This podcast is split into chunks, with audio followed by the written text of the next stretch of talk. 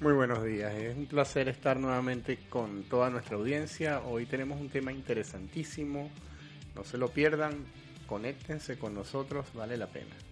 Por otra parte, tenemos a un invitado muy especial que pronto lo conocerán, es una persona sumamente estratega, conocedora de una cantidad de temas vinculados a la publicidad, a las ventas, al coaching, al proceso, y, y, creo que la vamos a pasar súper bien. Por eso es que ahora vamos a saludar a Sabrina, que siempre está en la cabina, la encargada, la, jefa mayor. Buenas, buenas, buenas. No sé quién es Gabriela Eduardo, pero aquí está Sabrina con cuatro hombres que me van a enseñar todo lo que es de publicidad a mí y también a nuestros oyentes. ¿Cómo están todos? Y el señor Calvo, el señor Calvo por allá calladito. Aquí estoy, bueno, un placer de verdad compartir con toda la audiencia. El tema de hoy es un tema súper interesante porque siempre lo decimos que continuamente estamos vendiendo, pero la venta tiene sus pasos, tiene su técnica y hoy vamos a aprender cuál es esa fórmula, por dónde nos vamos a meter para empezar a vender como unos verdaderos profesionales.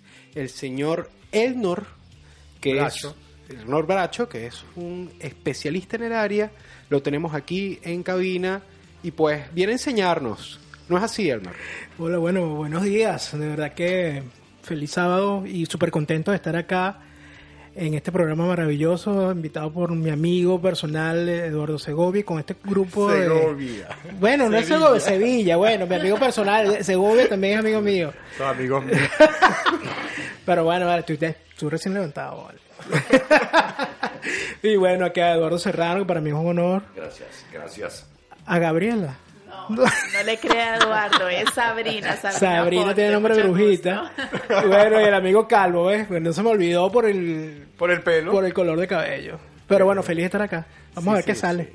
Vamos a hacer un programa hoy. Eh, empecemos a, a definir un poco qué crees tú, Diego, que sean las ventas.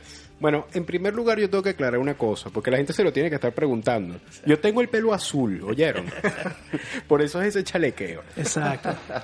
bueno, las ventas. Bueno, las ventas yo creo que más allá de verlas como una mera transacción con un objetivo comercial, tiene más que ver hoy en día con un tema de asesoramiento del cliente. Es decir, de verdad ponerle a la gente en la mano lo que necesita y proveerle la información necesaria para que tomen la decisión correcta. Yo creo que esa imagen antigua del vendedor charlatán que trataba de venderte y de meterte por los ojos cosas que tú no necesitabas, pues ahora eh, ya está caduca y ciertamente me parece que es una de las profesiones más loables y respetables que tiene en este momento pues el proceso civilizatorio de la humanidad. ¿No es así, Arnold? Es correcto. De verdad que, como tú dijiste, antes era la gente, habían charlatanes que vendían hasta frasquitos con agua, decían que era, que era un remedio, ¿no? que era una medicina. Y ese tipo de cosas todavía tú lo ves. O sea, yo lo veo en muchos, muchos productos.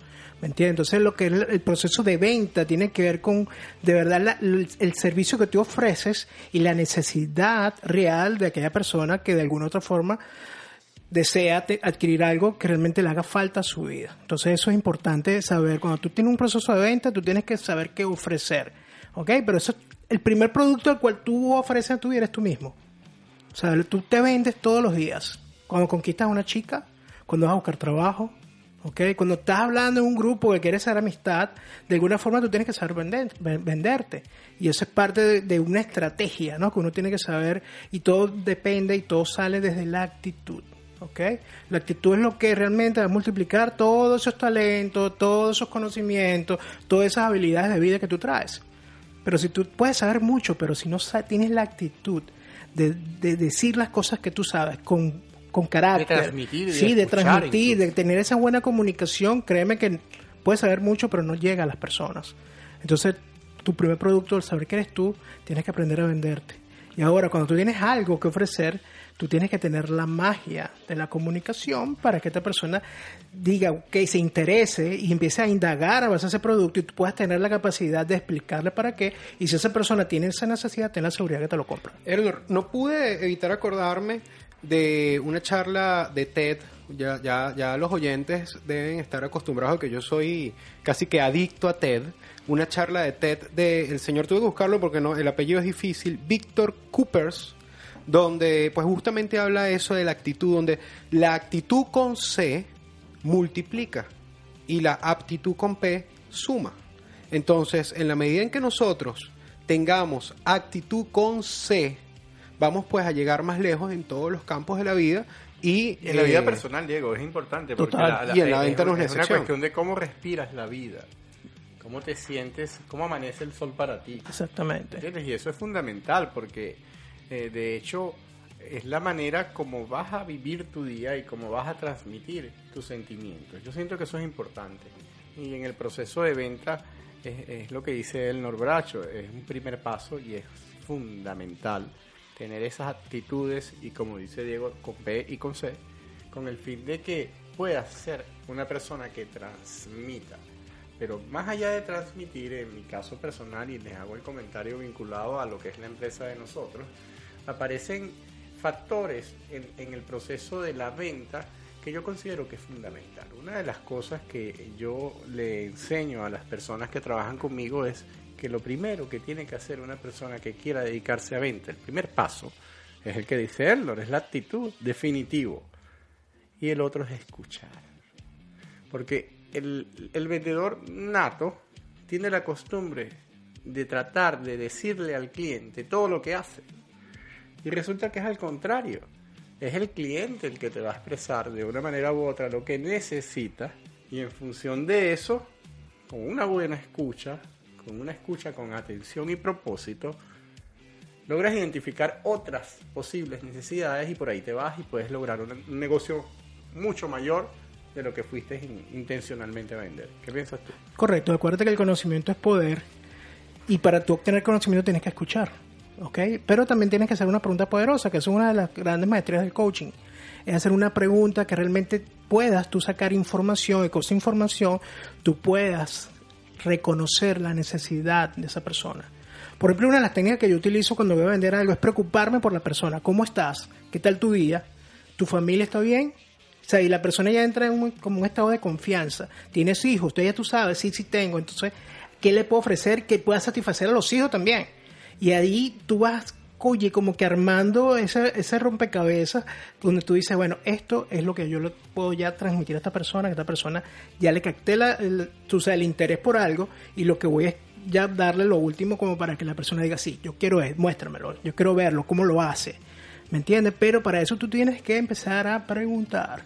Y algo que dijo Eduardo muy importante es el escuchar.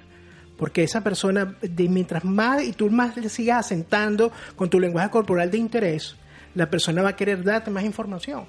Porque hay personas cuando tú siempre lo estás interrumpiendo, interrumpiendo, la persona no te va a decir más nada. Porque ¿Y cuál, y cuál es ese lenguaje que tú hablas corporal? Es, es interesante que Sí, cuando por lo- ejemplo como lo Eduardo está en este momento con los brazos cruzados, es muy difícil que le entre toda la información que yo le estoy dando. El cerebro no, el cerebro no lo, lo rec- lo ve como algo que estoy bloqueando. O no, no es porque no le interesa lo que estoy diciendo, sino que es un lenguaje cómodo para él. Pero el cerebro hace que tú- esa información que estoy estudiando no te llegue completamente. Entonces cuando ya tú, tú dices, estás cómodo.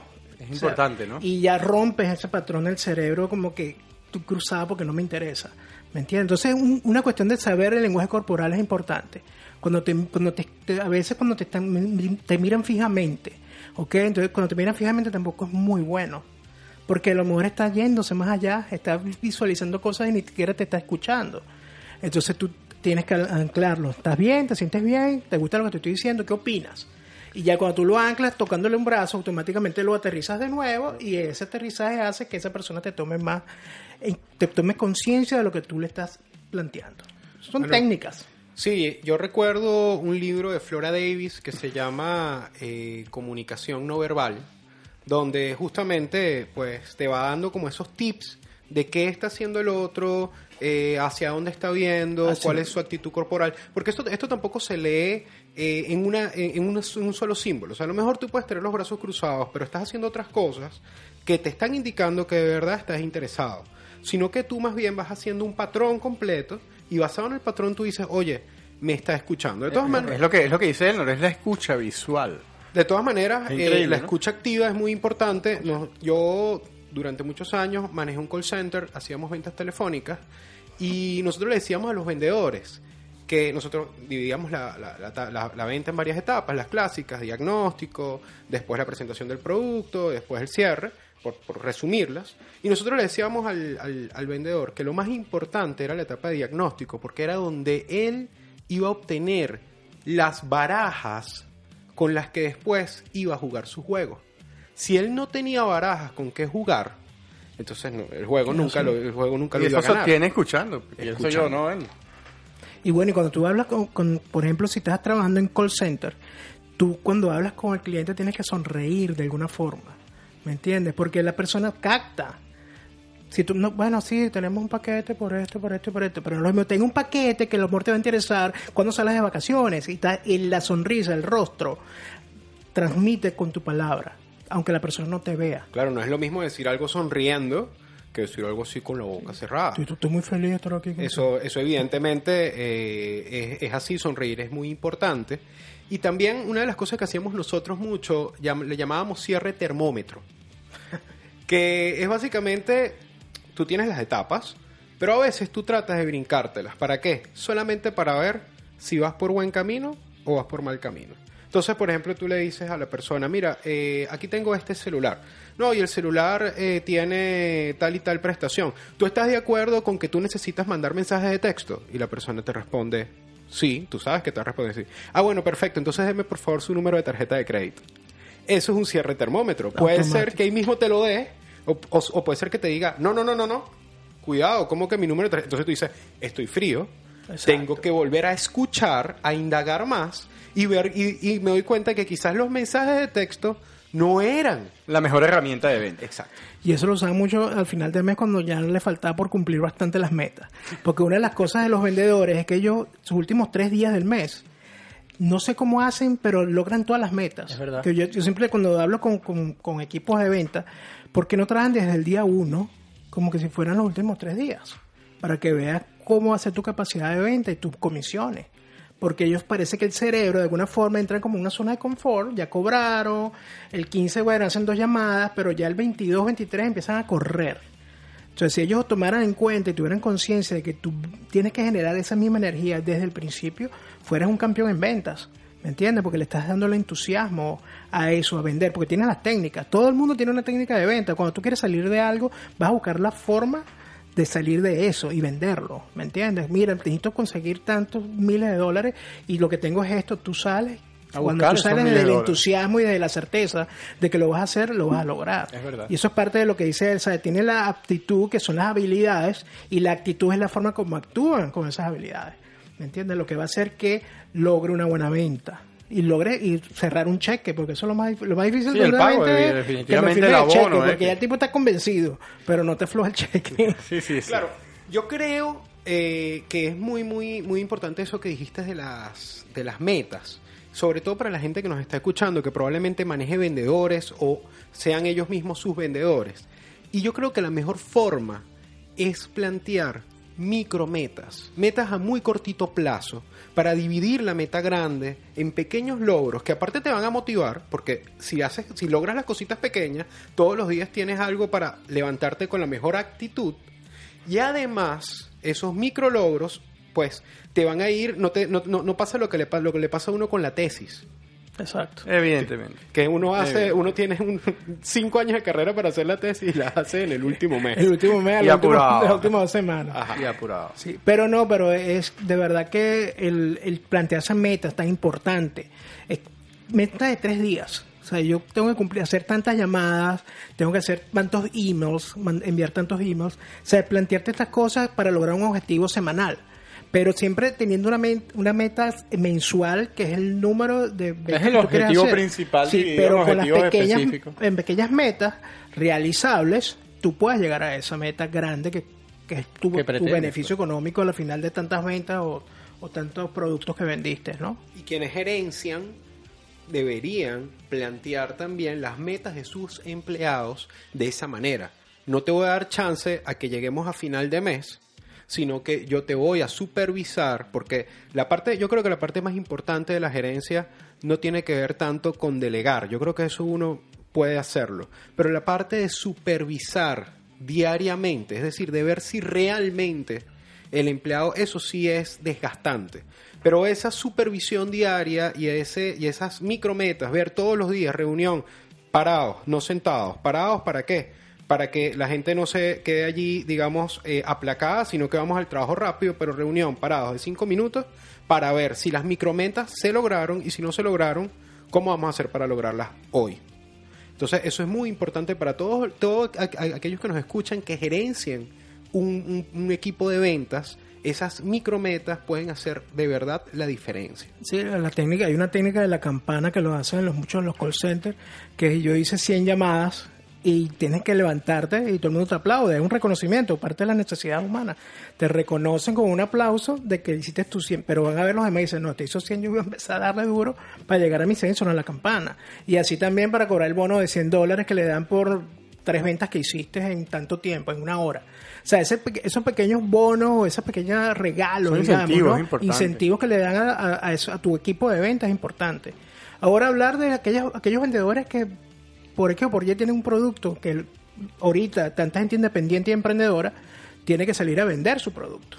¿Me entiendes? Entonces tiene que aplicar eh, cómo te, intensivas tú mismo, ¿sabes? Cómo haces para ofrecer, a quién te vas dirigido, es descubrir el mercado a quien, vas, a quien te vas a dirigir. O sea, son muchas cosas que hay que poner en un papel, en una planificación. Ahora, hay, dos cosas que veo aquí. Mm, voy a vender esta pieza, ¿verdad? Que no la conoce nadie pero esta pieza es muy buena porque se conecta aquí, entonces usted le pone aquí tal cosa, acá. Y está la venta que tiene que estar hermanada con una campaña de publicidad, porque nuestro programa tiene que ver con publicidad. ¿Cómo hermanamos eso? Porque entonces esos vendedores que están en el call center, ¿verdad? Tienen que ser consecuentes con la cuña, con lo que sale publicado, con lo que... Ahí hay una especie de cárcel con la cual tienen que, a la cual se tienen que someter. Hablar de las cualidades del producto X que está mencionado en la cuña de televisión o en la cuña de radio y todo eso. ¿Cómo hacemos para, para hermanar eso, en el caso tuyo como coach? Eh, y, y, si hay una profunda diferencia cuando es, liber, cuando es libre de, de, vender un llavero. No lo conoce nadie. Sí, bueno, tú tienes que conocer mucho tu producto, es lo primero. Yo que trabajo con em, empresas de multinivel, tú tienes que, si vas a vender algo, tú tienes que saber desde dónde viene, hasta quién fue el creador. O sea, tú tienes que sentir parte y tú tienes que ser producto del producto si estás vendiendo algo. Si tú estás vendiendo esta pieza, tú tienes que decir, bueno, ¿para qué es esta pieza? ¿A quién va dirigido? ¿Ok? ¿Cuál es el mercado a cuál va dirigido esta pieza? Entonces empiezas tú a engranar y hacer tu publicidad con la gente. Renio Tolina. Dios te tenga en la gloria. Sigue. Eso quiero que me lo explique. Es que ese era Reni. Claro. Reni era una persona que si anunciaba esta pieza, él tenía que él iba a la fábrica. Claro. Y si esto lo fabricaba un científico, un químico, decía, no, no, explícame cómo es esa cosa de la química para que tú hagas esto. Además que cuando Reni salía al aire a explicar que para qué servía, bueno, el bagaje de conocimiento que tenía alrededor del producto era todo. Y si a él no le convenía, no le convencía la calidad del producto, le decía a la agencia, no, muchas gracias. Bueno, él era producto de producto, él hacía los batidos en vivo. No, y no solamente. ¿Me entiendes? Y él, bueno, él era un maestro realmente de la Fíjate, fíjate que, que en, en, el caso de los de nosotros como vendedores y de aquellas empresas o emprendedores que estén creando grupos de venta, yo considero que, que hay una cosa que es importante, que es cómo te identificas tú como persona con el objetivo que persigue la empresa. Nosotros lo decimos en coloquial algo así, ponte el uniforme en la empresa, ¿sabes? Ponte la camiseta. ponte la camiseta del negocio. Pero sí, definitivamente el vendedor tiene que estar alineado con el objetivo de la compañía y definitivamente tiene que ver con con el objetivo de marketing, con, con, lo que se está haciendo en campaña, con lo que se está haciendo a nivel promocional. Diego, tú que eres muy inteligente, cuéntanos de Sí, él es el tecnológico aquí. Eres el hombre que va a hablar de libros. No, bueno, es que yo eh, creo que eh, cuando Eduardo Serrano plantea esto, lo plantea básicamente por su experiencia, porque esto es clásico que los dos departamentos que siempre tienen que engranar, o sea, esto, eso, esos departamentos son como un matrimonio, es una relación de amor-odio los departamentos siempre tienen, tienen que engranar y que siempre están peleados es el departamento de ventas y el departamento de marketing. Siempre. Se necesitan el uno al otro, pero les es tan difícil, Difícil. entenderse, porque es que cada vendedor quiere vender los atributos de su producto que pues que él cree que tiene que vender, pero por el otro lado marketing le está diciendo, no, nosotros somos los que tenemos que manejar esa imagen. Claro, pero, es que- Pero bueno, que- es una realidad, qué, sí. qué increíble, ¿no? Esa re- pero esa relación de tensión, cuando realmente eh, existe una proactividad, entonces empiezan los vendedores a entender que el marketing es una herramienta que los empodera, que los potencia y la gente de marketing empieza a entender que si el tipo no cierra la venta, el cheque no se firma y si no se firma el cheque no, hay campaña. Exacto. Ajá. Es interesante. Ajá. Es interesante. Y fíjate que se han hecho experimentos en, en la costa oeste donde se han puesto casos así, donde le- se reúnen al, al todo el recurso humano y le dicen, señores, no hemos podido llegar a la meta y si no llegamos a la meta vamos a tener que cerrar la empresa y no vamos a tener con qué pagarles. ¿Ok? Sale todo el mundo a Tenemos correr una semana para ver qué hacemos. Y créeme que se ponen de acuerdo. Porque es una cuestión de ego profesional. Ahí es una cuestión de ego. Es una cuestión de quién tiene el control. O sea, cuál es el departamento que se lleva los laureles. Y resulta que no tiene nada que ver uno con el otro. O sea, es para aprender a trabajar en equipo. O sea, es ese teamwork que realmente, realmente funciona cuando eh, desde la crisis. Por eso es que cuando tú quieres unir gente, dicen que lo, lo mejor para unir a, a un pueblo es cuando hay un terremoto. Tú ves la solidaridad que hay. Igualito pasa en las empresas. ¿Me entiendes? De alguna forma tiene que haber un caos, generar, eh, generar ese caos, lo, lo hacen, lo, Lo generan, de hecho, a propósito, para por que supuesto. puedan empezar a trabajar en, en equipo, se empiecen a comunicar, porque en vez de, bueno, dime tú, si tú eres el de marketing, ¿qué hacemos? Ok, bueno, explícame cómo, para qué es el producto, explícamelo bien, cómo lo quieres vender, a quién va dirigido, y al final esta información ellos lo empiezan a digerir y lo sacan. Y sacan la campaña y créeme que empieza a funcionar todo. Eso me hace pensar en, en el presidente de Estados Unidos y los demócratas y tal. Y una persona decía, yo soy demócrata, yo no voté por Donald Trump, pero en este momento yo me alineo con el éxito de Donald Trump porque es el éxito de la nación. nación. O sea, si Yo usted lo entra- escuché, es verdad. Exacto. Entonces, usted entra a una empresa a trabajar, alíñese con la empresa. ¿A usted no le interesa quién se está haciendo millonario? Si cuán- No, usted tiene una, usted aceptó un salario para una determinada actividad. Hágala bien, hágala lo mejor que pueda, porque el éxito de esa empresa va a ser suyo también. Fíjate que hay, hay como una especie, y eso, eso lo escuchamos mucho en, en cualquier reunión que tengas y en cualquier actividad personal, ¿verdad? Tú te vas a encontrar con que las personas, en su gran mayoría, lo primero que dicen es, a mí no me gusta vender. Y fíjate que te creas un paradigma y te pones un vidrio frente de tus ojos, por supuesto negro, que no te permite ver una de las principales cualidades que tiene el ser humano, que evidentemente yo considero que todo el mundo tiene la capacidad de vender. Es simplemente, primero, romper esa barrera, Elmer, que, que, que ahí viene un poco el tema del coaching. Y la otra es entender que es una herramienta que viene desde que naciste. ¿Me entiendes? Y que puedes implementar. Y para los emprendedores eh, es importante que lo primero, como primer paso, es entender que cuando tú creas una organización pequeña o grande o tienes una idea, esa idea la desarrollas desde el objetivo de la venta. Porque los negocios sobreviven con las ventas. Echan adelante con los números. ¿Y quién produce los números? Las ventas. Y por eso, por eso es que toda empresa y todo, y todo emprendimiento tiene que tener una misión, una visión y un propósito. Cuando tú puedes describir esas tres cosas, ya tú sabes lo que vas a vender. O sea, tienes todo el concepto de lo que tú deseas vender, el producto que va a ser tu empresa o lo que va a producir tu empresa, ¿me entiendes? O los servicios que tú vas a ofrecer como empresa. Entonces es importante siempre tener o sea, la visión, la misión de tu empresa con eso y el propósito para qué saca, para qué hiciste, por para qué creaste este tipo de producto o empresa. ¿Me entiendes? De servicio en este caso. A mí me gustaría... Perdón. No, no, no. A mí me... Doctor. Ah, bueno. A mí me gustaría... Pero no, Diego, no te gustaría. A mí me gustaría eh, un poco aterrizar un poco el tema y comentarle a los oyentes acerca de la metodología clásica de ventas que todavía se sigue aplicando, es la misma.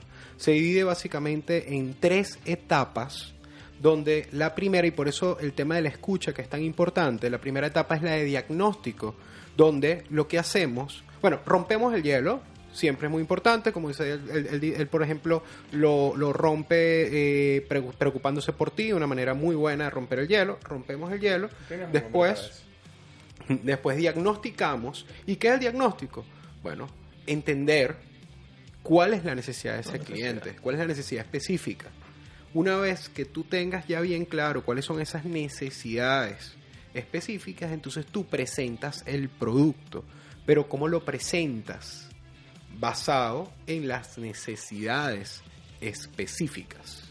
De ese, cliente. de ese cliente. Y por supuesto en los atributos de, Eso te da la oportunidad pues, de, presentar esos atributos. porque es que tú no sabes para qué el cliente quiere el producto. Yo A mí siempre me, me gusta la anécdota del el vendedor de, de, automóviles de lujo, el vendedor de, de Ferrari y de Lamborghini y de estos carros, que normalmente la gente que tiene esa, esa capacidad económica es gente mayor, gente que ya ha llegado al éxito y por lo tanto ha pasado mucho tiempo cultivándolo.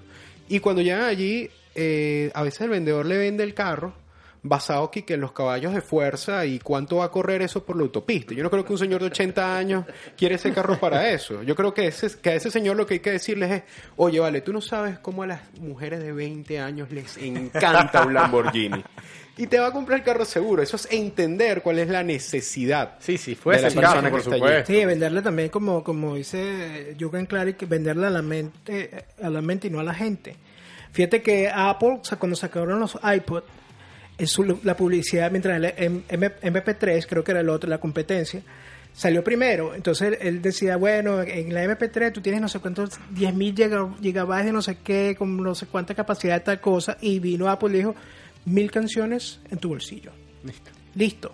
Y eso hizo que quebrar a la otra empresa y empezar a, generar interés sobre cómo meter yo mil canciones en ese aparatito. No, yo me recuerdo, eso era un boom. y a lo mejor el otro podía meter cinco mil, pero es que la gente no entendía llegaba ni de, capacidad. Es que voy a lo mismo del programa pasado y ustedes se meten conmigo. Pero la gente no compra un taladro porque quiere un taladro. Compra un taladro porque quiere un hueco en la pared. Volvemos a la ferretería. Dios santo, hemos dicho. pero es así, pero es así. Entonces no le vendas a la persona el taladro, véndele el hueco en la pared. La capacidad de hacerlo, qué sé yo, o sea, whatever. Tú sabes que yo pienso que eh, en vez de enfocarnos, eh, yo, sé si yo tengo un producto, en vez de enfocarme de las cualidades de, de mi producto, investigo primero cuáles son las, los defectos del otro, ¿verdad? Que el, que el mismo producto que yo estoy vendiendo, el martillo, que es de la ferretería. Vamos, al mismo caso, ya el martillo. Entonces, pero las otras ferreterías venden martillos también. Ah, pero el mío es más liviano. Resulta que ahí es que yo me voy a fincar. Porque los demás martillos, mire, eso es un problema, porque el peso del martillo que le vende Raimundo, el que le vende el señor Calvo, el que le vende Sabrina, este, esos martillos pesan mucho y entonces, en, cambio, el que yo le estoy vendiendo es livianito y tiene la misma efectividad. Vale la pregunta. ¿Es preferible enfocarse en las cualidades de Ford para destrozar a Chevrolet o, o, ese camino estaría equivocado? No, yo me enfocaría en lo que la persona cómo se va a sentir manejando un Ford. Ok, pero es que todos van a decir lo mismo que confortable. Ah, bueno, confortable. Pero resulta que, sí, pero es que resulta que a lo mejor Chevrolet, eh, a ver, busquemos... Es más dura la dirección, es este tipo de cosas. Y no tiene el... Bueno, eso son estrategias, ojo, de, de competencia. Sí, pero van más al área del marketing que a la misma área de venta, ¿cierto? Exacto. Lo que pasa es que, bueno, eso, eso se llama propuesta de valor. Y uno tiene que tenerla bien definida. O sea, cuando tú lanzas un producto eh, tú dices, por ejemplo, eh, que creo que Caterpillar eh, y, luego otras marcas se lo, han, se lo han copiado, el construido para durar. Entonces ahí hay una propuesta de valor bien clara. ¿sí? O sea, este producto es un producto pesado, fuerte, que dura. No es cómodo. No es lujoso. Es, es duradero. Es para toda la vida. Ajá. Entonces cuando tú me hablas del martillo, pues entonces el, alguien diría, eh, ah, pues el martillo más liviano del mercado es una propuesta de valor. Mientras tendría otro, una propuesta de valor diría, sí, pero el mío es el más duradero. Ahora, ¿cuál es la cosa? Que un producto tiene una propuesta de valor, pero tiene varios atributos. Se llaman atributos de producto. y usted como vendedor se sabe de memoria, yo asumo que ya usted se sabe de memoria los atributos de su producto, porque el primer libro, el libro, el primer libro que yo recomiendo es el libro del producto. Le hace el manual del producto, es el primer libro que se tiene que leer. O sea, las instrucciones. Claro, a- Que nadie lee. Aprenda su Que a producto. propósito de eso, Maduro no se leyó las instrucciones cuando le lleva- mandaron el cerebro. Tú sabes que ese es el problema, chico. Que hay que darle una él, él le mandaron el, el cerebro por, por, ¿cómo se llama? Por GPS. Pero él se lo instaló. por impostel, por sin- por impostel, que es peor. Y no leyó las instrucciones. Bueno, sigamos, perdón. Entonces, una vez que tú tienes claro cuáles son los atributos de tu producto y tu propuesta de valor, entonces ahora tú, armado con esa información, tú entrevistas al cliente y tú le preguntas, ok, ¿tú qué necesitas? Y tú realmente lo que tú estás buscando es, dentro de esa lista de atributos de tu producto, cuáles son las que calzan como un rompecabezas en las necesidades del cliente. Que siempre el- te las va a decir, Y de el hecho. resto del trabajo, todo el mundo se, todo el mundo se enfoca en el cierre. Y el cierre es una consecuencia Definitivamente. de algo que tú estás cocinando desde antes. Qué Y eso qué se cocina a fuego lento y con atención. Pero fíjate que, que en el caso de, de mi amigo Elnor, que es de verdad que, que- que sabe de estos temas, eh, yo aprendí algo que es importante, que es que eh, tengas una conversación con un objetivo. O sea, Elnor, por favor define un poco eh, el término. Sí, no, no, definitivamente es una fluidez, como te digo, en base a preguntas, en base a lo que la persona te, te, te esté diciendo, ya tú tienes que empezar a armar tu estrategia de lo que vas a ofrecerle, para que esta persona entre en el interés, ¿me entiendes? De lo que tú le vayas a ofrecer como servicio o como producto. Entonces hay que, se- que conversar, es preguntar, o sea, ¿qué te gustaría tú en este mercado? O sea, hacerle preguntas en base a que tú le puedas definitivamente, mire, yo te tengo esto, ¿qué te parece? ¿Tú crees que esto pueda cubrir tus necesidades? ¿Sí o no? Bueno, no me parece. Bueno, pero también tengo esto. Claro. Que a lo mejor puede. Y a la final, como yo digo, un buen vendedor empieza vendiendo un tornillo y termina vendiéndote el barco completo. ¿Ok? Porque es en base a eso, es la conversación, es lo, lo ameno que tú haces con esa persona. En- Sí, tiene en que haber esa definitivamente una conexión. información. Eso es Conexión. básico. Fíjate que el- una actitud de vendedor tiene que tener una actitud de campeón, tienes que prepararte, definitivamente. Ser potente. Sí, ¿no? Y, y, y saber, sabe, tener conocimiento del producto, como lo dije ante- anteriormente. Fíjate que hay un cuento de, y esto tiene que ver con la actitud, ¿no? De que una zapatería bueno, quería conquistar la- la- todo el país de India y manda dos vendedores. Cuando llega a India, uno de los vendedores llama y le dice, jefe, per- perdimos el tiempo. Aquí todo el mundo anda descalzo. Y el otro lo llamó jefe, tenemos la gran oportunidad porque aquí todo el mundo anda descalzo. Así que empieza a hacer zapatos, Zapatos que yo los montón. vendo acá. O sea, es la misma situación para ambos, pero desde puntos de vista diferentes. Este es proactivo, definitivamente. Sí. El que vio la oportunidad de que, wow, todos descalzos aquí, yo le vendo, si, si yo le vendo zapatos a la gente que usa zapatos, imagínate a la gente, que- a la gente que anda descalza. Fue lo que él vio. Y la otra persona era, no, esta gente está acostumbrada a andar sin zapatos, no los va a comprar. Esos son Fíjate, puntos de fíjate vista diferentes. interesante. Y hay, y hay algo importante, y eso se los digo yo por mi experiencia, y es que al momento que ustedes se encuentren ante un cliente, apaguen, suspendan, eh, pongan el celular en mute y presten atención. No sean, en ese momento tú tienes que ser cuidadoso en no faltar el respeto al cliente. ¿Y cómo le faltas el respeto a una persona que tú no conoces? No prestándole atención. Y eso es básico.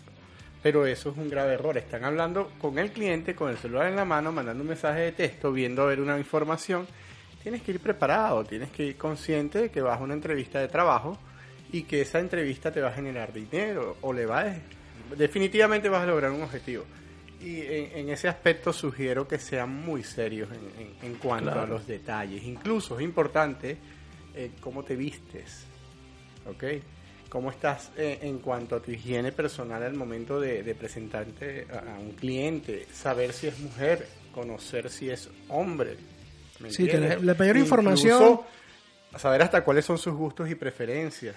Eso es importante, informarse a dónde voy, qué empresa es, qué hace esa empresa, quién fue el fundador, todo lo que puedas tener a la mano antes de ir a esa reunión te va a facilitar un camino muy, pero muy importante porque en cualquier comentario que te hagan tú vas a estar preparado para decirle, oye chico, yo leí tal cosa de esta compañía y esta compañía hace esto y qué haces, te vinculas. sentimentalmente. Así es, eso es como el eso en el caso que vaya alguien a entrevistarse para buscar trabajo que te estás vendiendo tú, lo que hablamos al principio. O sea, tú para, si te vas a vender, tú tienes que saber a qué empresa.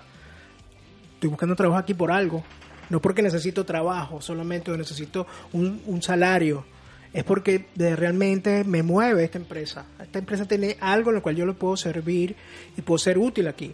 ¿Me entiendes? Entonces ya ahí empiezas tú esa conversación con esa gente de recursos humanos que a veces ellos desde desde el pensamiento emocional captan por la actitud por- y- después qué por el conocimiento que puede esta persona tener. Entonces es importante eso. Ahora, yo creo que una de las- uno de los tips que, que hay que darles es que en el proceso de venta uno tiene que ir construyendo acuerdos previos, microacuerdos, y de esa manera puedes llegar al gran acuerdo. Ejemplo, eh, digamos que yo estoy vendiendo un producto para mejorar la salud. Entonces, mi primera pregunta sería, ¿y usted está de acuerdo con que mejorar la salud es importante? Él me va a decir, sí. Ah, ¿Y usted está de acuerdo con que eso tiene que empezarlo a hacer de una vez porque para luego es tarde? Sí. Ah, bueno, entonces, ¿cómo quiere su producto? ¿Lo quiere rojo o lo quiere negro? Definitivamente. Lo que era el de, el de 60 días para que te ahorres tanto. exacto, claro que Claro, sí. le das opciones. Bueno, yo, yo creo que algo que es muy importante también, porque yo he trabajado, bueno, desde los 16 años desde mi primer trabajo en ventas. Y como dijo Eduardo, no es algo que me encanta, pero sí es algo que hay, hay que aplicar en cualquier cosa, en tu imagen, lo que sea.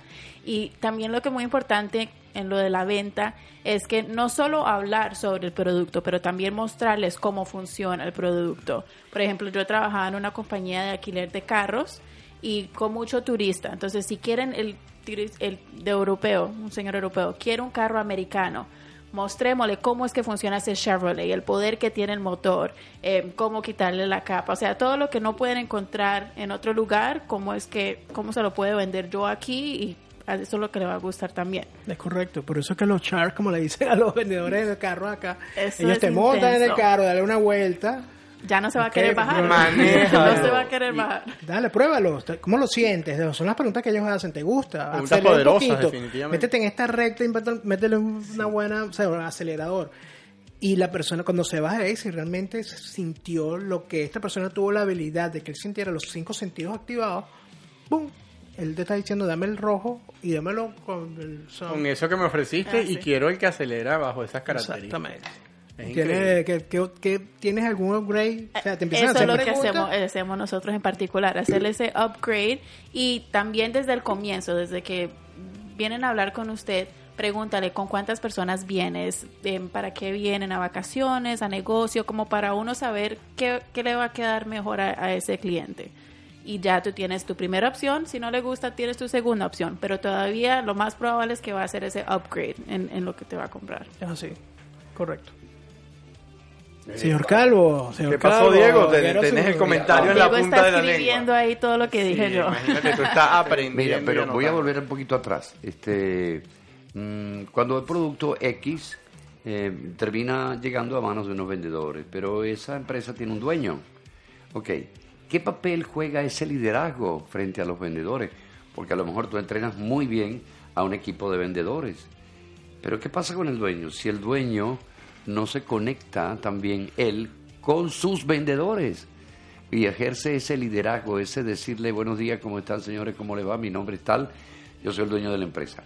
Eh, mi producto, y que vean en ese líder, ¿verdad? Una persona normal, que no es el simple, ah, no, el dueño de la compañía que se está en el segundo piso en una oficina, que que tocar la puerta y una secretaria. No, yo creo que también el proceso de ventas de alguna manera se hermana con el liderazgo global que parte de un principio, el dueño de la empresa. ¿Ustedes manejan eso también? Sí, sí, todo es emo- emocional, definitivamente. Uno de los atributos de un líder es que aquellas personas que siguen esos- los, sus ideales o siguen simplemente el negocio, porque el eh, de alguna forma ellos se sienten como vinculados a él, es porque ese líder se preocupa por sus empleados. Es ese líder que de alguna forma los observa, le da una sonrisa, le da los buenos días y que les dice de vez en cuando, wow, estoy feliz y estoy contento de tener este equipo de trabajo tan valioso. Esas son cosas que se llama salario emocional, que no necesariamente tienes que darle un aumento de sueldo, sino que la persona se sienta bien. Cuando ellos contratan a un, a un motivador o a un experto en venta que le está dando un conocimiento de valor a ellos, que es para ustedes, no solamente para que vendan mejor, sino para que se manejen mejor para la vida. Eso, esos empleados o, eso, o ese recurso humano se va a empezar a comprometer con la empresa, porque al final es el- donde está más tiempo, donde pasan más, más horas de la- del día, es en, la, en la- la empresa y con sus compañeros. Y ellos de alguna forma tienen que empezar a, el vendedor o los empleados tienen que empezar a bendecir ese lugar, bendecir a esa persona que le está dando la oportunidad de trabajar para que toda esa sinergia se active. Y es una sinergia desde el amor, una sinergia desde el compromiso, es una sinergia que al final va a hacer que la acción que tomen vea un resultado deseado que es las ventas. Y base a las buenas ventas van a tener buenos bonos, todo es un- una cadena. Ahora, dentro de la técnica, yo creo que hay una cosa bien importante. eh, una, de las cosas que uno le tiene más miedo y cambia tu actitud si lo ves de una forma diferente, que es lo que se llama el manejo de las objeciones. Cualquier objeción, es decir, cuando tú estás vendiendo y el cliente te dice, oye, pero ese carro no enfría mucho el aire acondicionado. Ese, eso no es algo malo, es una oportunidad. ¿Una oportunidad para qué? Para seguir presentando tu producto, para venderle y para conocer más sobre todo de cuáles son las necesidades específicas de ese cliente. Otra cosa también que le ocurre mucho a los vendedores es que son estos, estos vendedores que eh, no son como un francotirador, sino que son más bien como un tipo con una metralleta. O sea, él se gasta todas las balas de una vez. Eso es el vendedor que se pone nervioso y entonces te dice, oye, no, bueno, y el carro viene con la silla del bebé, el GPS, le ponemos gasolina gratis y el Sompas también está incluido. Y entonces, cuando llega el momento de la objeción, ya tú no tienes armas, ya todo se lo dijiste. En cambio, dicen, mira, pero el aire acondicionado de este carro no enfría mucho. Tú dices, sí vale, pero tú sabes lo caro que salen las, los aduanas, los toles aquí, los peajes, los toles aquí en la Florida. Este viene con zompas. Yo te voy a decir una cosa, yo me, yo me aguantaría un poquito el aire porque es que lo que te vas a ahorrar es increíble. Si tú no te gastaste esa arma antes. Entonces tú reservas tus armas, tus promociones, los atributos Incluso de tus tu ofertas. a veces tienes un supuesto, descuento. El, descuento es lo último que ofreces, no lo primero que ofreces. Por supuesto. O sea, y allí después lo utilizas como arma en el momento de la objeción, que es el mejor momento de todos, porque es cuando estás más cerca del cierre. Es así. Que es lo donde ellos buscan una excusa. O donde te agarren una caída para ellos tener la excusa de no, no pagarte o no hacer el cheque en ese momento. De no comprar, para claro. ver qué le puedes ofrecer tú de regalía. En este caso vas a hacerle un descuento o muchas cosas que hay muchos, así como hay vendedores hábiles, hay compradores hábiles. Por supuesto. Yo tengo un amigo que él, él es el que va con todos los, los amigos del grupo cuando van a comprar carros, porque tiene la habilidad de que conseguir los mejores deals. ¿Me entiendes? Los mejores acuerdos. Sí, tiene la habilidad de la que- compra, pues, que también es otra, compra, eh, que- eso sería otro programa, obviamente la- el ¿Qué? proceso de compra es tan importante como el proceso de venta. Que yo creo que, que normalmente los buenos compradores son buenos vendedores. son los buenos vendedores. Porque, Porque ya saben el mecanismo. Sí, conocen Exacto. muy bien Pero el, el fíjense, mecanismo. fíjense algo que es importante, o sea, si usted tiene una compañía, si usted está iniciando con un producto, es importante que nos concentremos en la importancia repetitivamente de lo que es la venta. O sea, mira, básico, es básico lo que les dije, presencia, educación, ¿verdad?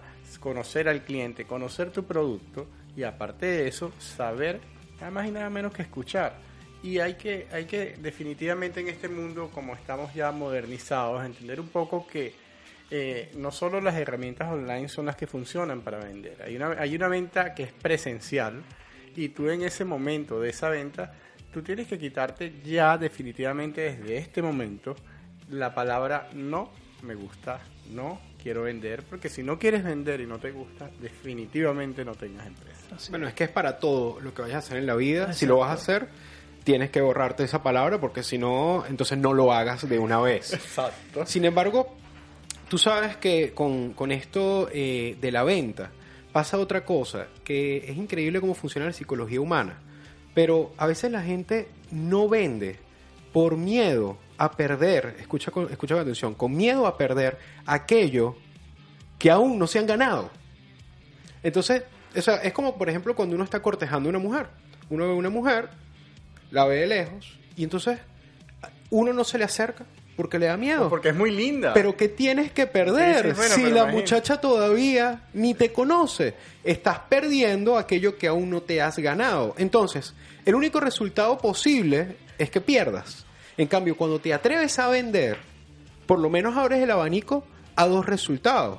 Uno, que vendas y el otro, que aprendas. Que es importantísimo en el proceso de venta. Así Es es. importantísimo.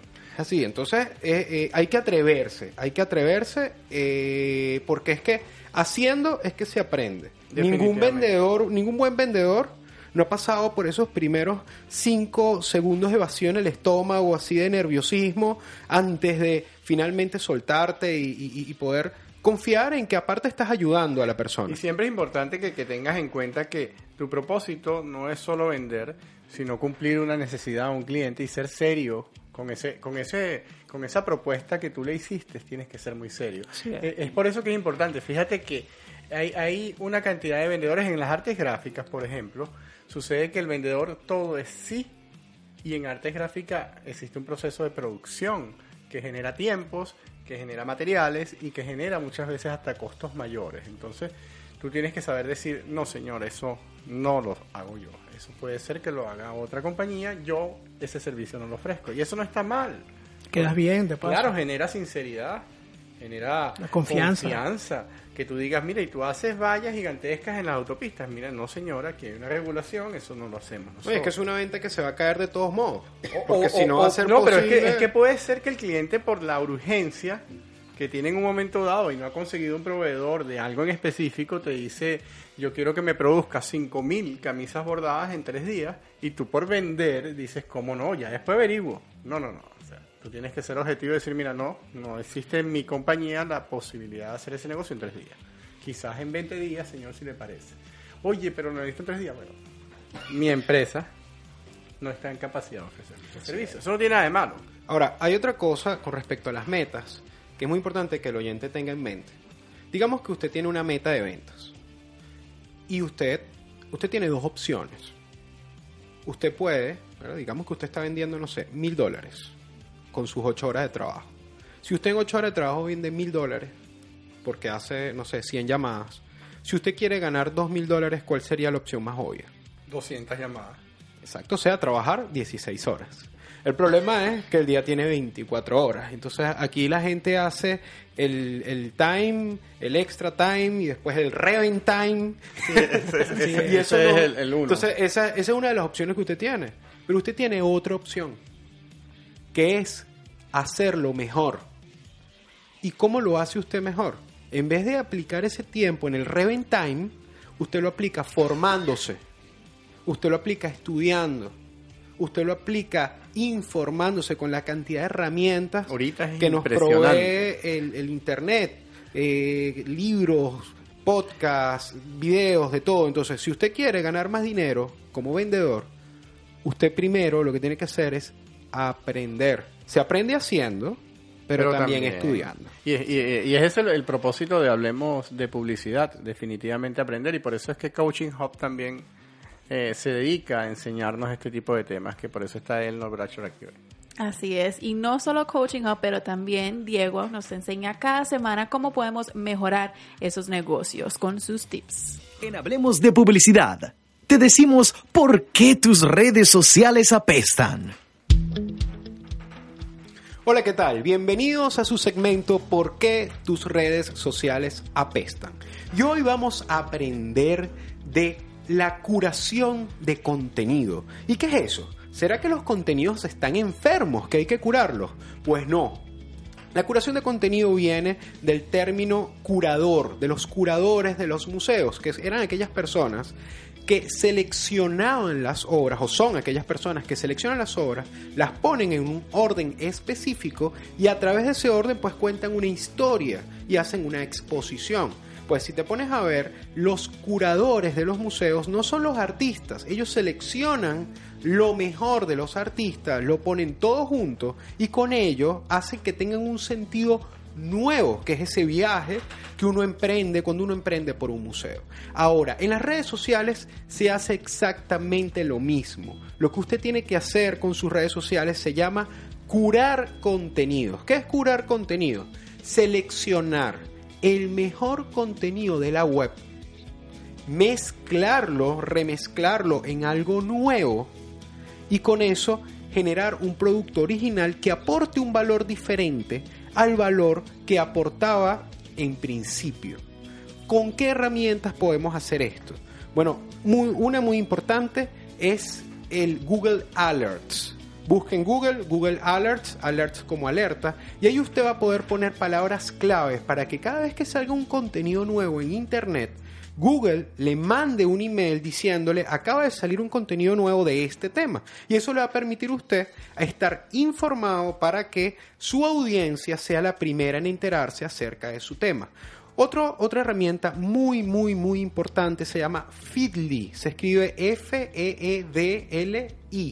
¿Qué hacemos con Feedly? Con Feedly nos suscribimos a eh, los feed RCS de diferentes páginas web. Básicamente nos suscribimos a, páginas web, casi todas tienen un feed RCS.